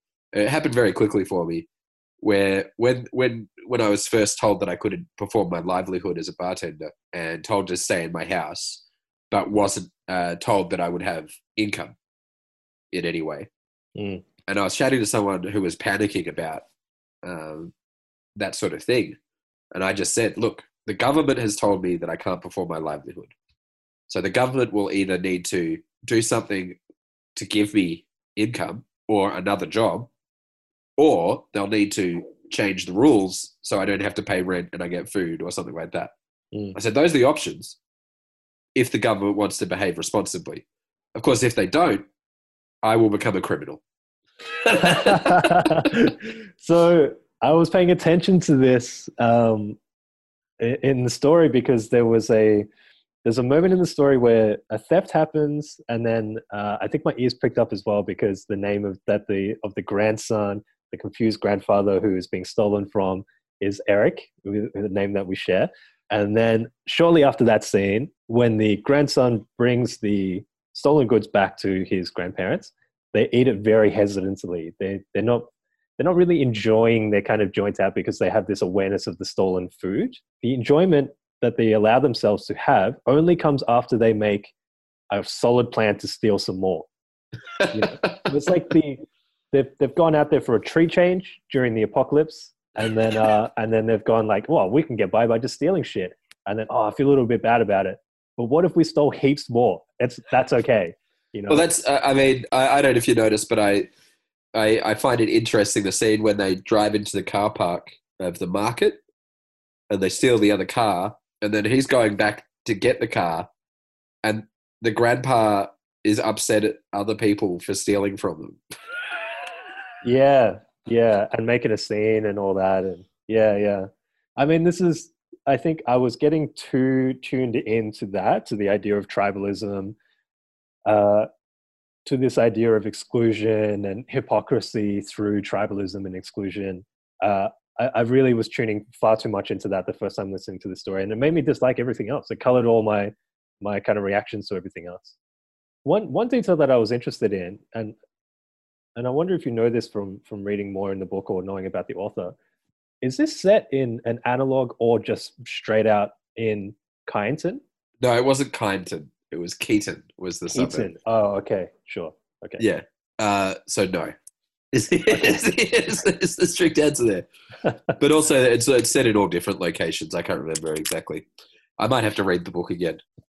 So I guess the locations are kind of they could be anywhere Australia. And also, I mean, even that one, when you when you read it, it didn't have to be Australia, but it certainly made more sense as Australia. It felt Australian. There was something about it that felt Australian. And maybe maybe again, you know, tuning into that negative take that I had on tribalism, I, I guess it, it kind of feels familiar to me in the travel to the rural areas and the kind of exclusion that happens there to outsiders as well. uh, and that's something that um, maybe uh, I have a chip on my shoulder about. But I, having grown up in the kind of outer western suburbs outside of the city, Yeah. and then becoming a city person, uh, but still enjoying being able to get out of the city and doing road trips and blah blah blah. Going into small towns, um, often I'm I feel uncomfortable. I feel like a, a, a real outsider, an imposter, and uh, and it also connects me very quickly back to the experiences of pretty intense bigotry and racism that I I had growing up, um, uh, but not explicitly. There's a kind of underlying tension there. It doesn't always happen. Uh, I spend a lot of time out in the Northern Territory, going out bush there. Um, I've never once experienced that going out bush in, in the territory, but in Victoria I have, and this this felt like a outer suburban going towards country location in Victoria, which is why I thought it was interesting if it was Kyneton. Yeah, yeah. I mean, I think it's interesting because there's also something interesting there when the grandfather is um, is ready to ridicule people living in uh, outer suburbs, being like, "Oh, they want it all," you know, because he's like, "Well, you know, we've lived in the country, we know what's good there. We lived in the city, we know what's good there. These guys want everything. You can't have everything." yeah, yeah. But that's what I mean about being so hateful. You know, it's like um, I don't know. There's there's something something there of being just so alienated and and because of that being so resentful i can i don't know feel related to as well or have some experience with Yeah, absolutely. Mm, mm. Um, I- so do, do you think this story would be as effective if it wasn't set in australia Oh, look, I, it- like, there's so many universal things coming up when we discuss it. You know, this idea that when you're looking at what other people have as compared to what you have, that there's a, you know, there's a thing there where you, you have hatred for them then because they're keeping it from you, even though you're keeping something from them, you know, like that kind of thing. yeah Um, and then also, you know, I think there's something pretty, pretty uh, relatable in the idea of looking after elderly members of family. And, Yeah. You know, seeing the degradation in life and, and that kind of thing. And especially when you're a teen kid uh, where you resent yeah. some parts of it and, and then you come to an understanding of them as, as people as well, not just these sort of things called grandparents or whatever, you know? yeah you you discover that they are um, the individuals outside of the the family roles that have been uh you know there for your entire life. I i think that's um that part of it i really enjoyed. It's it's uh presented as complex as i think it is in in real life. And one of the the little details that added to that complexity that i liked was that his grandmother was having maybe a little bit of a perv on him when she came out of a coma you know Well, that's Uh, what he thinks. It's a bit, I mean, that, that bit ra- rang strange to me as well, but but that's why I liked it because it does ring strange. I guess you're right. It reinforces the um, unreliable narrator position that the narrative takes. well, it sounds like people are pretty isolated in this world as well. Well, yeah, he does talk about In incest general. between brothers and sisters when he gets at the Yeah. well. And right? just the, the whole thing, you know, they don't actually interact with anyone but authority figures or people they're stealing from, basically. yeah, central. It doesn't know what you look like. Yeah, And, and, you know, when they get to the hotel, they interact with a desk clerk and that's it. mm, mm. That's an authority figure still. That's the person you have to pay to have a room, you know? yeah, yeah, yeah. I, I mean, on on the kind of taking care of of uh, elderly people in your family. I mean, this is something that I've had some experience with in my professional life, working uh, uh, as a social support worker for elderly people, uh, uh, elderly homeless people, and it was um, it was a hugely kind of formative experience putting my years in with that job. Well, you did That- that, for that- a long time. Well, yeah, it, it was kind of six, seven years or something like that, and and uh, I I think the biggest one of the biggest pieces of uh, or one of the biggest learnings that I took from that job was that in a caring role, you're doing your best with that, and it doesn't mean that the person who you're caring for will thank you for it or even respond in a way that you you have a secret desire to be acknowledged for that effort and work that you put in. Um, and that doesn't always translate into the reality of the relationship that you develop with the person you're caring for. Mm. and it, it's kind of it feels dirty to think about it like that and i really appreciated those things in this story where you know he resents those things he doesn't like doing that it's not uh It's not something that he's necessarily proud of, but there are these shining little moments that come through because that is the situation. And I, I maybe felt some pretty close affinity to that too. Well, I think there's along those lines. I feel a bit of an uh, affinity because my my mum's getting elderly, and um, and and you know, I think about what might happen if, if her mind goes. You know, Mm. and I think about that. You know, my dad didn't see that occur. Yeah. and because he was, you know, he was very much a very people person and intellectual. So having the closest person you have their mind go would be very difficult. Mm. Um, I think one of the things that comes up as well with the grandmother character uh, was this this thing that I have a huge fear of, and that's being trapped in your own body without being able to communicate. Uh, well, when she says she understood them that whole time, yeah, yeah, and then at the end, you do wonder: is she understanding them now? yeah, yeah, uh, and the decision that I guess the the grandfather makes to to sort of end their lives together. I mean, was that a moment of peace for her or not? I don't know. And had they discussed that beforehand? Yeah, Did she say, you know, if I go away again, that's it? Yeah. So I guess um, I enjoyed it a lot more this time. that's great. Does I that noticed one connection between the two stories as well. Did you notice yeah? any? Uh, that stood out? hmm. I mean, no, not not explicitly. No. So the one connection I noticed is that both the narrator in the first story and the grandpa in the second one at some point ask, "Do I have a choice about something? Do I have an option?" Mm, mm. And for the first one, it's the the character being asked if he wants to become a dentist. Um, and he's in this, you know, the, the thing that awaits him is this room full of teeth that he doesn't really know what the dentist is going to do to him if he says no. Mm, Um, which I've implied actually that the dentist says that you uh, that you won't say anything about it. And in the first scene, there was actually two two heads with jaws ripped off, mm. which I'm trying to imply that that might happen to him. That that might be the reason he can't say anything. That his jaw's been ripped off entirely.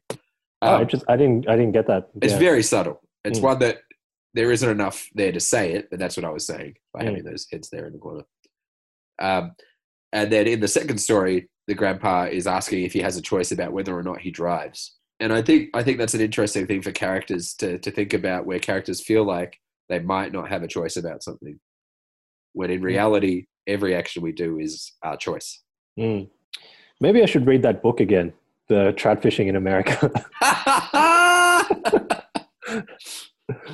I should read it again first.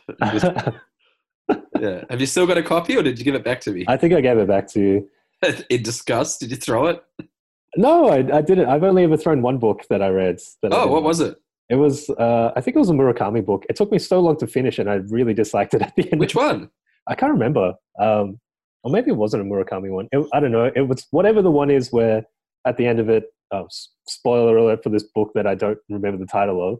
Uh, the main character walks out into what is probably going to be a typhoon from a garage storage place in a garden.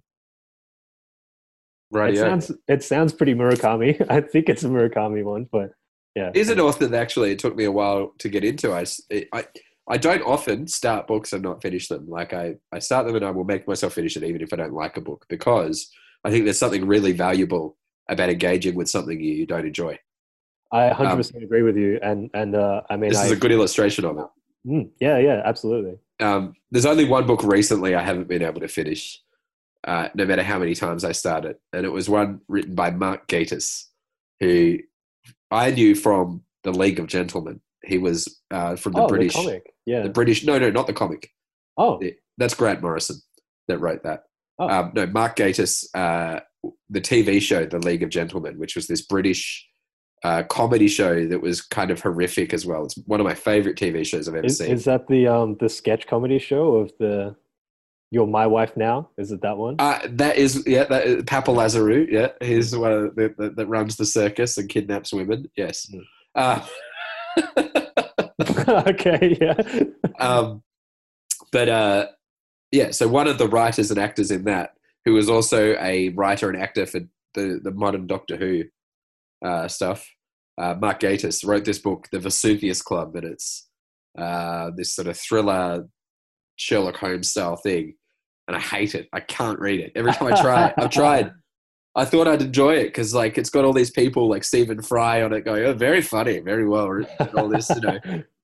Uh, but I hate it. I can't finish it. Um, but Murakami, I had so much trouble reading him the first few times I tried, and then I had someone give me their favorite one, um, and they wrote a nice inscription at the front, and I read it and I loved it, their favorite one, and I've since been able to then. It was a way to unlock reading all of his stuff. Can I guess which one it was? Yes. Was it Dance Dance? No. Hmm. It was Hardboiled Wonderland at the End of the World. Mm, don't know it. Ah, it's really good. I'll lend it to you. Yeah, Um, sounds good. but that was a that was that was a good book that opened things up for me. So uh, yeah, I do think it's really valuable again to engage with stuff you don't like. One one thing for me is either you find something you do like in it, or you find something you learn, or you learn what you don't like and you understand it better. Uh, and like for me, when I'm reading writing I don't like, sometimes it makes me recognize flaws in my own writing as well. And I'm like, oh, stay away from that, you know. Yeah, I, I agree. I think it's um the creative process is a lot more complex than just creating something good or creating something bad.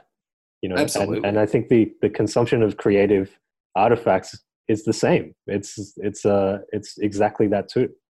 Well, you know, I was talking before about how w- with the body horror that you create everything as you read, and I I think that every time you every time you read, you're actually creating the artwork yourself. You know, so it's an interesting process that's between the the the author and the reader, or the author and the listener in this case, where there's a, it's a new story each time that you're creating each time. Like, and it's such an impermanent piece of art that's only there for that moment in your mind and then it's gone. Mm, mm. Um, and so when you're engaging with bad art, maybe you're creating it badly. yeah, maybe, maybe. I mean, that's it's entirely, I, it's entirely possible because I've definitely had that experience of revisiting something at a at a bigger scale than what we did today. Of uh, you know, installation art is is something that uh is very easy to, or performance art for me is very easy to engage with poorly, and and it can be very high quality work, but my engagement is poor, and so the the it diminishes the actual work in my own experience. Well, that's one of my favorite quotes is from John Peel. Do you know who John Peel was? No. So he was an English radio host, uh, very famous one, and he's kind of just got massively eclectic taste. And he was on the BBC, and he would play every every rock band from the '90s to the 2000s. That, that if you heard them, or and the '80s, if you if if they were a cool indie or weird rock group in any way or anything really new, he played them first. He Mm. played their demo or whatever. You know, Mm, he was the guy that played the White Stripes before anyone played the White Stripes. Yeah. That kind of thing and um, and he had a quote that he said, which is, um, "Whenever I listen to some music that I don't like, I think, what's wrong with me?" and uh, maybe that's a maybe that's a good way to finish up and wind up this episode of our podcast because if you didn't like it, maybe just ask yourself. Eric. Well, thanks for listening. I hope uh, we'll have another one going soon.